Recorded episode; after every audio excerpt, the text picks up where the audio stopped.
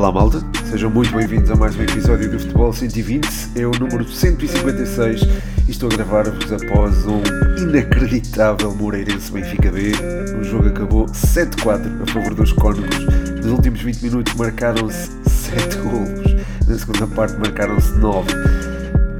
Eh, foi um jogo marcante eh, e é daqueles jogos que causa muito desconforto ao treinador, mas que para quem está a ver na perspectiva portanto, do adepto é uma maravilha, porque 11 golos numa partida, enfim, eu não me lembro de ver isto na, na segunda liga.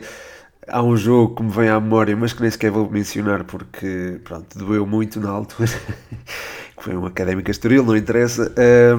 Mas pronto, achei que devia realçar isto, até porque não houve tempo para colocar questões acerca deste eh, Benfica bem Moreirense. Eu deixei um tempo relativamente curto para as perguntas, precisamente pelo facto de não conseguir uh, responder a muitas. O tempo é limitado e também quero gravar o Champcast na divisão aos quartos da Champions e ao Sporting Juve, portanto, uh, lá está, não, não consegui responder a, a, a muitas perguntas. Selecionei aqui uh, sete que me parecem bastante interessantes, obviamente que as dos patrões estão salvaguardadas e é por essas que começo tinha eh, forçosamente de começar uh, por uma questão relacionada com uh, a mudança na, no topo da tabela classificativa, não a mudança, obviamente, a nível uh, de lugares, mas a, a, mudança a nível de cenário, porque o Benfica continua líder do campeonato, mas apenas com 4 pontos de vantagem sobre o Futebol Clube do Porto, uma vantagem que ainda há coisa de 10 dias era apenas de 10 pontos, precisamente. Eh, nesse espaço de tempo, o Benfica perdeu 6 pontos para o Futebol Clube de Porto e pode-se dizer que uh, reacendeu-se a chama da luta pelo título. E como não podia deixar de ser, há perguntas relacionadas com isto, nomeadamente o David Cruz, que uh, pergunta: Primeira Liga a ganhar nova emoção, Braga pode entrar também na luta? Um grande abraço, Champ, um grande abraço para o David também. E o podcast universitário pergunta se foi Macumba do Bruxo de Faf quê? Acorda Benfica. Um grande abraço também aqui ao Rafa do podcast universitário, ele é benfiquista. Mas de facto houve aqui uma série de três jogos do Benfica que ficaram muito aquém das expectativas, sobretudo pensando naquilo que o Benfica tinha conseguido nos meses anteriores.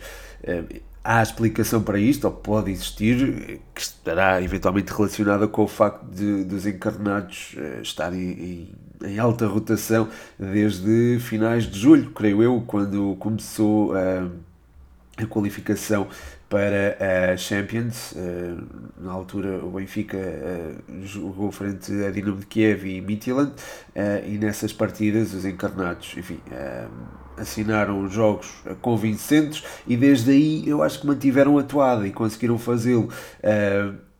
na altura, até manifestei alguma não era preocupação, mas uh, alguma reserva sobre este momento, até pelo facto do, dos encarnados uh, terem em Enzo Fernandes um elemento fundamental e era alguém que já vinha com algum ritmo competitivo desde o Campeonato Argentino, e, mas uh, por outro lado estava a jogar desde janeiro, portanto acho que isso se notou de certa forma e, e acho que é preciso também olhar à luz daquilo que pode ser o cansaço do Benfica, sobretudo tendo em conta a, profundidade do plantel que o Benfica neste momento não tem. Se nós olharmos para o 11 eh, do Benfica no primeiro jogo da, da temporada, eh, vemos que a equipa está. Eh, enfim, não é exatamente igual ao que foi apresentado em Chaves, por exemplo, mas é um 11 eh, muito parecido. Há Gilberto, há Otamendi, há Grimaldo, Vlaco Dimos, João Mário, uh, o próprio David Neres, uh, Gonçalo Ramos, Rafa,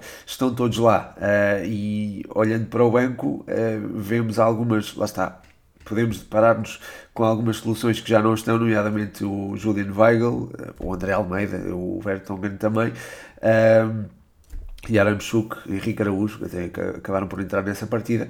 Um, enfim, e, para, e vemos que se calhar estas peças, olhando um bocadinho projetando o, o jogo com os Chaves, vemos se calhar fizeram se calhar alguma falta e acho que o Benfica terá eventualmente, não digo André Almeida diretamente, por exemplo, ou não digo, uh, por exemplo, o Diego Moreira, uh, que também esteve no banco nessa partida, mas, uh, nomeadamente, Henrique Araújo podia dar jeito nesta partida, mesmo existindo Tenkstead, eu acho que Tenkstead poderá ter que passar por algumas etapas de, adaptação ao futebol português, nomeadamente através da equipa B, uh, e, e está, lá está o facto de Roger Schmidt ter trocado João Mário e, e Ramos uh, nos últimos minutos da partida por uh, João Neves e, e é, é de facto é significativo e também é demonstrativo daquilo pronto, das alternativas que o Benfica tem embora eu acho que João Neves uh, tenha entrado, entrou bem, uh, Tengsted não tanto, uh, mas João Neves apresentou um nível fantástico e acho que vai fazer parte do futuro do Benfica, tal como o Tengsted, mas para já eu acho que ainda não podem apresentar o rendimento para ser titulares indiscutíveis no Benfica, como são Gonçalo Ramos ou João Mário. Roger Schmidt terá pensado também no jogo frente ao Inter na próxima quarta-feira, mas acho que ainda é cedo, uh, ou já é, é, ainda era muito cedo para, para pensar nesse, nesse jogo aos 80 minutos de um jogo que não estava ganho e, enfim, uh, numa partida onde o Benfica tinha muitas responsabilidades, uh, lá está, o campeonato. No, é, é certo que há uma margem de conforto considerável para gerir, mas estes quatro pontos ainda tendo o Braga e o Sporting pela frente, é, lá está, são, é arriscado, não é? O Benfica já não se pode dar ao luxo de perder esses dois, esses dois jogos e ainda vai ter, além disto, deslocações a Barcelos e a Portimão, que são eh, e deverão ser eh, bastante complicadas. Portanto, nesta perspectiva, Acho que, em primeiro lugar, o Benfica podia ter um plantel mais profundo e mais equilibrado e acho que não tem. Uh, e uh, acho que Roger Schmidt também podia ter gerido os recursos de outra forma, embora, lá está, eu não sei também uh, até que ponto é que Gonçalo Ramos e João Mário estariam desgastados ou necessitassem da, da substituição nessa altura. É certo que poderão falar em, em erros de arbitragem nesta partida em particular com o Chaves, mas lá está, não, já sabem que eu não costumo comentar estas questões e não, não ia comentar agora. E uh, além disso, o Benfica podia ter resolvido o jogo antes disto. Portanto, uh, enfim, uh, de facto o campeonato está relançado, é isso que se pode dizer. E na perspectiva do Benfica Inter, ou do Inter Benfica neste caso, acho que as coisas não ficam muito famosas para os encarnados, mas pronto, já lá vamos também. Um, quanto à, possível uh, entrada do Braga em cena na luta pelo título, ou reentrada do Braga em cena na luta pelo título, acho que é possível. Se vencer hoje o Gil Vicente, ficará a 6 pontos da liderança e ainda vai haver um, um, um, jogo entre Braga e Benfica. Uh, o Sporting Braga tem outra competição que é a Taça de Portugal, mas já fez questão de arrumar a questão com uma vitória contundente por 5-0 sobre o Nacional. Ainda houve tempo para poupar Almozerati, se bem que não sabe o que é que pode acontecer também com o Olívio, até em virtude de questões disciplinares. Uh, mas uh, acho que sim, acho que o Braga se pode intrometer aqui nesta luta. Uh, até uh, final da temporada vai ter jogos, uh, três jogos em casa, frente a Portimonense, Santa Clara e Passos Ferreira, que a meu ver são relativamente, atenção, relativamente acessíveis. As, as deslocações que terá serão ao Jamor para enfrentar o Casa Pia à luz para enfrentar o Benfica e acho que este, esta deslocação vai ser fundamental nas ambições do Braga e ao Bessa para enfrentar o Boa Vista. São aqui jogos que eu acho que podem também potenciar uma, uma possível candidatura do Braga à liderança e se não for possível, eventualmente ao segundo lugar, mas é difícil imaginar o Porto neste momento a quebrar, uh, lá está, uh, perante esta... Perante, é certo que vai ter aqui um volume de jogos considerável entre 22 de abril e 7 de maio. Eh, vai ter 5 jogos neste período, portanto, são eh, sensivelmente são 5 jogos em sensivelmente 2 semanas, eh, com a Taça Portugal pelo meio. Não sei até que ponto é que lá está, não poderá resolver a questão na, na, primeira mão, mas a verdade é que tem um, um, desafio muito complicado, mesmo nessa primeira mão, frente ao Famalicão. Portanto, eh, pelo meio terá jogos com um jogo com Boa Vista eh, em casa e depois uma deslocação a Oroca. Mas lá está, o Futebol Clube do Porto atravessa um momento, de, normalmente empolga-se nestes momentos e, e, é difícil imaginar o, o Futebol Clube do Porto a quebrar neste momento. Portanto, nessa perspectiva, eh, o Benfica, é, é certo que o, Benfica, o, o Futebol Clube do Porto tem que vencer todos os jogos até a final do campeonato, mas o Benfica também terá de o fazer e agora está mais pressionado do que há uma semana ou há 10 dias atrás. Portanto, isso é. Acho que se pode dizer mesmo que é, está reaberta a luta pelo título, que eu acho enfim, uh, antes do jogo com o Futebol Clube do Porto e mesmo após a partida com, uh, com o Futebol Clube do Porto, uh, diria que o Benfica tinha, estava com o campeonato mais ou menos orientado. Neste momento não, não posso afirmar isso e acaba por ser mais excitante, digamos assim, para, para as últimas jornadas do campeonato, termos esta perspectiva de, ou esta possibilidade, esta eventualidade do Futebol Clube do Porto ou do Sporting Braga assumirem a liderança do campeonato. Passando da Primeira Liga para a Liga 3, há aqui três perguntas sobre a Liga 3, curiosamente. Uma sobre o Belenenses, outra sobre a Académica, como não podia deixar de ser, e outra sobre o Amora. O David Cruz eh, pergunta se o Belenenses está a caminho da Liga Sabe-Segue. O eh, João Rocha pergunta, ao pé daqui uma análise do jogo da Académica e que os jogadores deviam, ter, uh, ou deviam ser prioridade para a próxima época. E o Liga 3 Adeptos pergunta o que se passou com o Amor na fase de subida. Perguntas muito interessantes e as quais eu agradeço, obviamente. Muito obrigado. Um, Relativamente ao, começando pelo Belenenses, de facto está a fazer uma campanha fantástica, está a superar todas as minhas expectativas. Eu achava que era uma equipa que eventualmente estava no mesmo patamar da académica e acho, enfim, a nível qualitativo acho que mantenho essa opinião, mas, ou melhor, se calhar não mantenho essa opinião é, pelo que foi o, o, resto da temporada, mas eh, no início da temporada dizia, dizia que as equipas eram mais ou menos equivalentes e continua a, dizê-lo. Um, mas a, a, verdade é que houve aqui um trabalho fantástico por parte do, do treinador do, do Belenenses uh, e, e, acho que a equipa está a revelar uma consistência impressionante. Terminou mal a primeira fase da pronto, a fase de, de apuramento para uh, o grupo de promoção, mas uh, agora nesta fase final tem estado intratável, tem estado mesmo fantástico. É, acho que a equipa revela uma consistência impressionante. Sofreu apenas um gol, marcou 8 e, e, há ali um jogador que mexe as medidas, que é o Clé, está a fazer um, enfim, um trabalho, está a fazer uma época também. É, enfim, absurda a meu ver. É, é um jogador que, a meu ver, não engana, tem uma qualidade impressionante, é, tem, tem magia nos pés é, e, é, e é um jogador que eu acho que deve ser tido em conta. Depois, relativamente ao Amora, se calhar posso falar disto, ligo aqui estes dois temas porque são equipas que estão na mesma fase na mesma, e também na mesma zona de, de, de acesso à, à zona de promoção. O Amora também me surpreendeu, acho que o João Pereira está a fazer um trabalho fantástico uh, e dou-lhe todo o mérito pela fase final que fez no, na, na, fase de acesso ao grupo de promoção, uh, conseguiu nada mais, nada menos do que 8 vitórias em 9 jogos. Uh, e foram vitórias muitíssimo importantes. Perdeu apenas com a União de Leiria. antes disso, só tinha perdido com a Académica por 4-3. só que lá está, chegou aqui à, à zona de à fase de promoção e, pronto, a, equipa acabou por quebrar um bocadinho.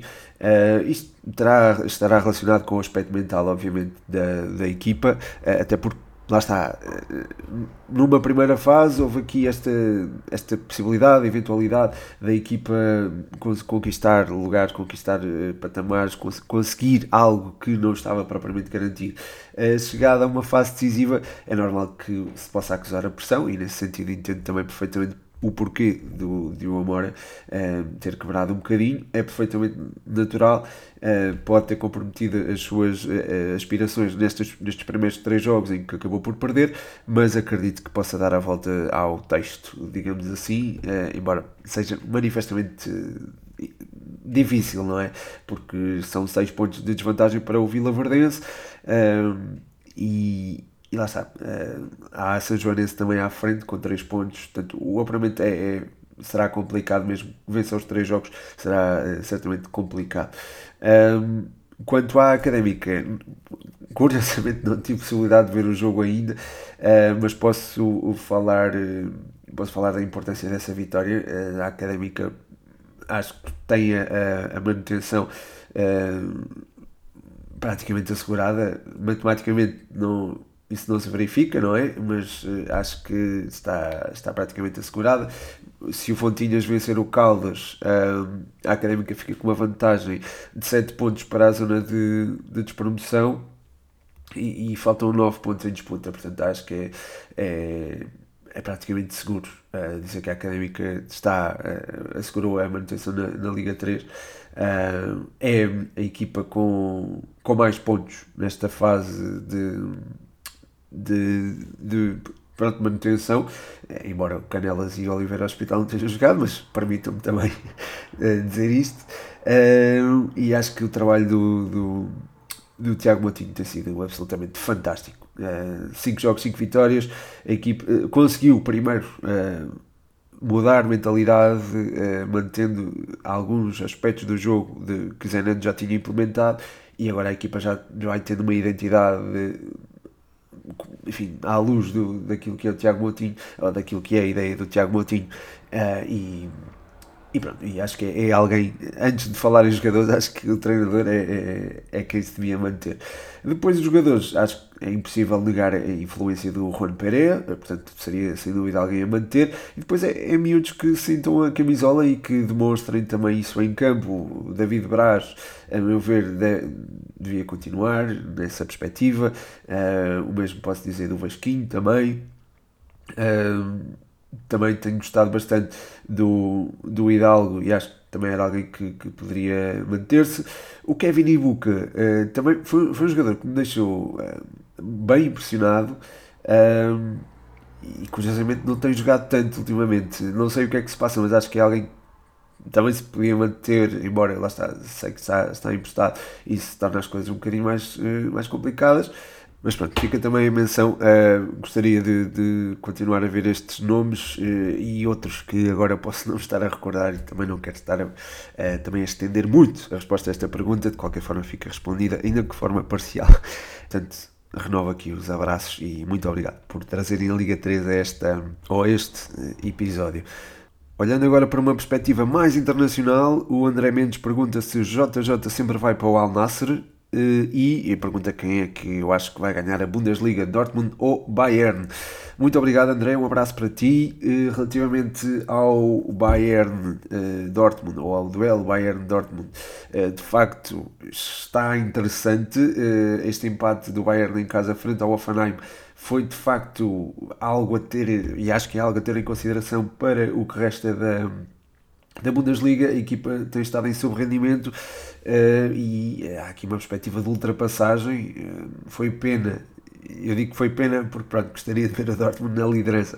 Uh, o, o, o, Dortmund ter sofrido um gol mesmo no final da, da partida, isto já demonstra se calhar algum nervosismo perante esta, esta disputa pelo título alemão. recordo que o Dortmund esteve a vencer por 2-0 esteve em vantagem numérica a vencer por 2-0, mas uh, aos 77 minutos sofreu o 2-1, ainda sofreu o 2-2 aos 84, aos 92 fez o 3-2, mas sofreu o 3-3 uh, sob o apito final aos 90 mais 7. Uh, eh, portanto, aqui estão, está, está a dois pontos de desvantagem do Bayern, manteve essa desvantagem uh, e lá está, foi, foi pena não ter, esta, não ter tido esta ultrapassagem. Uh, é de referir que o Dortmund já não está na, na taça da, da Alemanha, já não tem competições europeias e isso pode funcionar a favor do, dos orientados por Edin Terzic. Até porque o Bayern ainda está na Champions, tentará reverter a desvantagem 3-0 perante o City, poderá ficar de fora e isso pode lá está, pode ajudar os bávaros a recuperar alguma, algum terreno perdido, mas vai ter já uma deslocação difícil uh, frente uh, ao, ao Mainz, neste caso, uh, uma equipa que não perde há, há alguns jogos, não sei, não sei precisar quantos, mas não perde há muito tempo e em casa é uma equipa tradicionalmente difícil de bater, portanto vai ser um jogo duro para o Bayern e o Dortmund joga em casa uma partida frente ao Eintracht que obviamente não, não será pera doce, uh, mas o, o, o Eintracht não está a atravessar um momento propriamente fulgurante e nessa, nessa perspectiva há aqui hipótese de ultrapassagem ao Bayern se poder dar já na próxima, na próxima partida, uh, caso o Bayern perca e o Dortmund vença, obviamente. Há também outro fator que deve ser tido em conta, que é o facto do Bayern ter três jogos uh, fora até final do campeonato e o Dortmund ter apenas dois, ou seja, vai disputar quatro em casa, uh, ao passo que o Bayern vai disputar três. Vai a Colónia, vai, ao, vai a Bremen e vai também ao Mainz. Uh, portanto, acho que são, são três deslocações com um nível de dificuldade assinalável e eu acho que o Dortmund pode também tirar partido disto mesmo se vencer os jogos todos em casa pode dar-se aqui, pode dar-se aqui uma surpresa e seria bom até na perspectiva daquilo que tem sido a hegemonia do Bayern termos aqui uma, uma nova uma nova equipa campeã de, da Alemanha.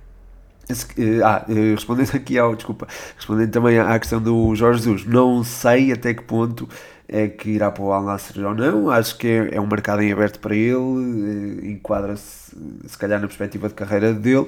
Treinar o Ronaldo acho que será sempre interessante para, para qualquer treinador, eh, sobretudo português, e nesse sentido acho que pode ser uma, uma opção viável. Uh, ouvi dizer que para o Flamengo teria as portas fechadas, porque vão colocar um interino. Agora, se as coisas não correrem bem ao interino, pode-se dar aqui o regresso de Jorge Jesus ao Rio de Janeiro. Portanto, também há aqui esta, esta perspectiva e acho que a preferência dele também será por aí. Por falar em treinadores portugueses, o Inside Football pede aqui uma breve análise aos sete treinadores portugueses no Brasileirão. Manda aqui um abraço e eu devolvo o abraço. Um, relativamente aos sete treinadores, uma breve análise é difícil, mas uh, vou tentar ser o mais breve possível. Desculpem, tive que pausar a gravação porque comecei a espirrar. Uh, uh, relativamente a Ivieira, Uh, acho que já, já está a fazer um ótimo trabalho ao serviço do Cuiabá, venceu o estadual uh, e acho que isso é, é de realçar. É certo que a concorrência podia não ser eventualmente tão competitiva quanto isso, mas a verdade é que conseguiu superá-la e no, no âmbito do, dos estaduais há sempre muitas surpresas e ele evitou-as. Uh, frente ao Palmeiras, acho que já, já se apresentou a bom nível, uh, a, equipa, a, sua equipa apresentou-se a bom nível e acho que pode fazer um campeonato interessante, apesar de pronto, os objetivos do Cuiabá serem manifestamente modestos, ao contrário dos objetivos do Palmeiras. Abel está a fazer um trabalho absurdo, fantástico. Eh, e acho que tem perspectivas de, de o prolongar. Um, é, o Palmeiras é um dos candidatos ao título, não há outra forma de o dizer, e acho que continua, acho que continua a ter o balneário do seu lado, e isso é, é de realçar. Indo agora para o Rio de Janeiro, uh, Luís Castro, ao serviço do, do Botafogo, começou bem, venceu a primeira partida frente ao São Paulo e acho que tem condições para dar continuidade ao bom trabalho que já fez a época passada, se calhar até uh, ambicionar aqui uma Copa Libertadores, talvez uma qualificação para a Copa Libertadores. Uh, depois, o Pepa enfim, perdeu com o Náutico uh, para a Taça do Brasil na, uh, na primeira mão do, deste duelo frente ao Náutico. Isto caiu um bocadinho mal, mas acho que poderá passar. Uh, o Cruzeiro é uma equipa que enfim, acabou de subir, tem um projeto ambicioso, sempre ambicioso, tem, tem enfim, tem uma, também uma massa associativa muito presente e acho que este duelo frente ao Corinthians logo na primeira jornada vai ser um jogo muito interessante, vai ser uma prova de fogo também ao Cruzeiro, até porque o Corinthians é uma equipa bem estruturada e, e pronto, com um investimento significativo, uh, portanto nesse sentido acho que poderá ser um jogo complicado para, para o Pepa. Uh, de qualquer forma, vamos começar a ver aquilo, que é, aquilo de que é feito este cruzeiro do Caraquinha, Pepa. Depois há ainda o Bahia de uh, Renato Paiva. Uh, aprecio bastante o trabalho de, de, Renato Paiva e acho que é um treinador ainda uh, subvalorizado. entrou mal, quer dizer, entrou mal. Não esperava que derrotasse o Bragantino fora de casa e acho que a forma como começou a, a vencer e a forma como a equipa se apresentou na primeira parte é de, é de realçar. Uh, geriu muitíssimo bem o jogo, mas depois na segunda parte veio ao de cima a qualidade do, do adversário. Um, acho que o Bahia pode fazer um, um, bom campeonato, pode eventualmente ambicionar aqui os lugares. Um, enfim, um lugar no meio da tabela, talvez, ali um nono, décimo lugar, se calhar morder os calcanhares aos lugares de, de, de Libertadores. É, é uma equipa que, a meu ver, tem alguns jogadores interessantes, nomeadamente o veterano Evra. O veterano, enfim, se calhar não se pode dizer que é veterano, tem 31 anos, mas é alguém que eu já me habituei a ver em, em vários clubes, eh, na Chape, antes disso também no, no Querétaro, no início da carreira ali no, no Figueirense, enfim, era um, é um, um jogador que eu por quem eu tenho uma estima particular. Um, e, e, tem, também, tem também jogadores interessantes, uh, como o Admiro, o próprio Jacaré também. Uh, enfim, há aqui, há aqui jogadores com o Canu também. Há, há jogadores com muita qualidade aqui que, que o Renato Paiva certamente saberá aproveitar. Um, e acho que há condições para que um, possa fazer também um bom trabalho. É, é também de realçar que uh, venceu o seu estadual, portanto, uh, há, há, que uh, também dar os parabéns nesse sentido a, Renato Paiva. Depois. Um, Quanto ao Curitiba do, do, do António Oliveira, vai ter já um teste de fogo, não é? Frente ao Flamengo, não vai ser nada, nada, nada fácil. de qualquer forma, o Curitiba é uma equipa a meu ver, está, enfim, está preparada para lidar com, ou estará preparada com, para lidar com, com situações mais desafiantes ao longo do campeonato. Tem jogadores como o Aleph Manga e o Rodrigo Pinho, que certamente é bem conhecido do, do, do futebol português, e o William Potker, que é um, é um miúdo.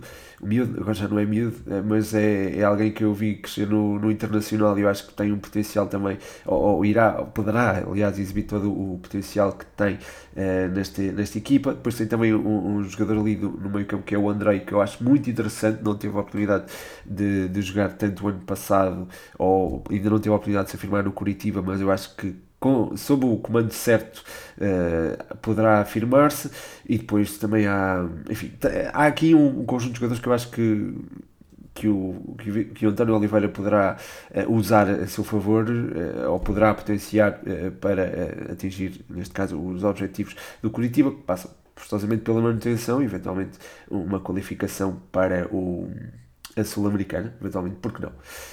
depois, relativamente ao Red Bull Bragantino, de facto há aqui condições para fazer um campeonato ambicioso. Uh, não digo lutar pelo título, claro, mas, mas acho que é uma equipa que tem, muita, tem condições para, para fazer sorrir aqui o, o Pedro Caixinha. Uh, enfim, há, há muito por onde pegar aqui uh, e, e, há também a perspectiva do Bragantino fazer uma ótima campanha na Taça Sul-Americana. Eu acho que é melhor, acho que é uma equipa digna de Libertadores, não é a Taça Sul-Americana. Portanto, acho que é uma equipa que pode chegar longe nesta competição e, e acho que Pedro Caixinha pode levar uh, esta, esta equipa ao, ao sucesso. Pedro Caixinha, que devo dizer, é um, uma, uma pessoa muito porreira, posso afirmá-lo. Cruzei-me com ele no Thinking Football Summit e foi um, um treinador que é uma pessoa, acho que posso dizer dessa forma, uma pessoa muito aberta e muito franca e muito tranquila também.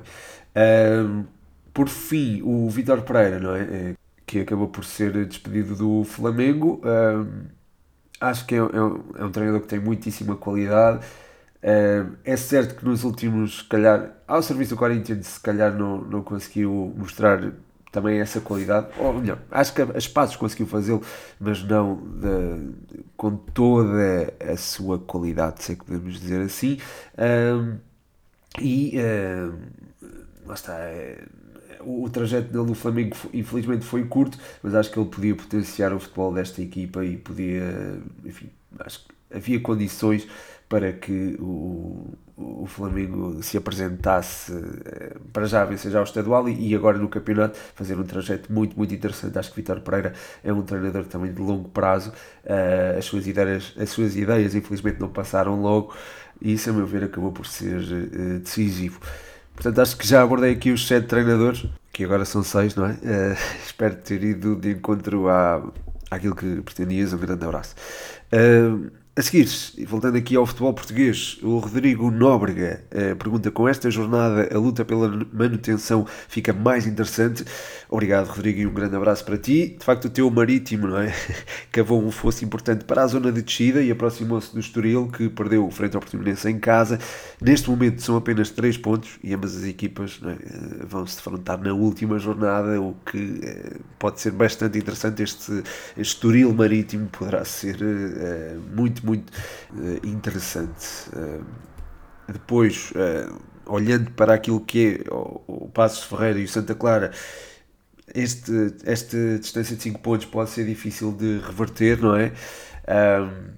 são é, é, são, é muitos pontos uh, na perspectiva do, do Santa Clara, do, do Santa Clara, do, sim, do Santa Clara sobretudo, mas do, do Passos Ferreira, 5 pontos, acho que é, vai, ser, vai ser complicado reverter esta, esta diferença, é certo que não se podia uma exibição, lá está, este resultado acaba por ser mais ou menos natural face ao fator casa do Marítimo, o Marítimo tem tirado o melhor proveito do fator casa nos últimos jogos, e, e, nessa perspectiva seria compreensível o passo perder esta partida, mas já está, são 5 pontos, uh, na perspectiva de Santa Clara são 7, embora Santa Clara tenha tido uma ótima demonstração de força uh, no Estádio do Dragão. Uh, de qualquer forma, este foi, lá está, foi apenas um dos três jogos que Santa Clara vai ter frente aos três primeiros classificados até a final da temporada, pelo meio ainda de frente ao Estoril uh, fora de casa. Uh, portanto, aqui, aqui as perspectivas para o Santa Clara não são muito boas. Uh, para o Passos Ferreira há esperança, mas ainda é preciso, é preciso ter em conta que o Passos na próxima jornada recebe o Futebol Clube do Porto. depois, duas, duas semanas depois desta recepção ao, ao Futebol Clube do Porto, acontece a recepção ao Sporting e mais tarde há a, a, pronto, uma deslocação a, Braga. Portanto, há aqui três jogos de nível de dificuldade altíssimo para o Passos, enquanto que o Marítimo irá a Alvalade, mas pelo meio tem três. Uh, enfim, tem dois jogos, ou antes dessa deslocação ao Alvalade, tem dois jogos em casa, no seu caldeirão, não é? na sua fortaleza, e depois de ir ao Sporting recebe o Vizela também em casa, isto antes de ir uh, ao Estoril, nesse jogo que eu acho que vai ser escaldante. Uh, já os canarinhos vão jogar com o Benfica já na próxima jornada, o Benfica a precisar de vencer, não é? Uh, e vão ao Bessa e vão ao Jamor enfrentar o Casa Pia. Portanto, tem aqui deslocações complicadas. Em casa recebe Santa Clara, como estava a referir há pouco, e recebe um Aroca também focado ali na luta, pelo, na luta sim, pelo, pelos lugares europeus. Portanto, nesta perante estas considerações, eu acho que ah, a, a luta de facto uh, pela manutenção ficou mais interessante, embora não na perspectiva do lugar de, de playoff, uh, isto é, já numa perspectiva de uh, numa luta a dois entre Marítimo e Estoril para evitar este mesmo uh, playoff. Uh, ou seja, uh, agora já não se olha para o playoff como algo a conquistar, mas sim como algo a evitar na perspectiva, claro, do, do Marítimo. De seguida, e por fim, o Vasco de Jesus fala aqui de dois jogadores que também têm sido as medidas, a qualidade de Ivan Jaime e refere também que André Vidigal está a demonstrar muita qualidade tendo a concordar claramente com isto. Uh, o Ivan Reimer está a afirmar-se, a meu ver, de forma definitiva, a confirmar os sinais da época passada. Uh, é um jogador de equipa grande, eu acho que não há dúvidas em relação a isso. É muito difícil ter alguém com a sua qualidade técnica no, no plantel, sobretudo no plantel uh, de gama média, naquilo que é a Primeira Liga. Uh, quanto ao André Vidigal, sinceramente, uh, é alguém que enfim, eu, eu, já só, aquilo que me surpreende é o facto de só estar a aparecer agora.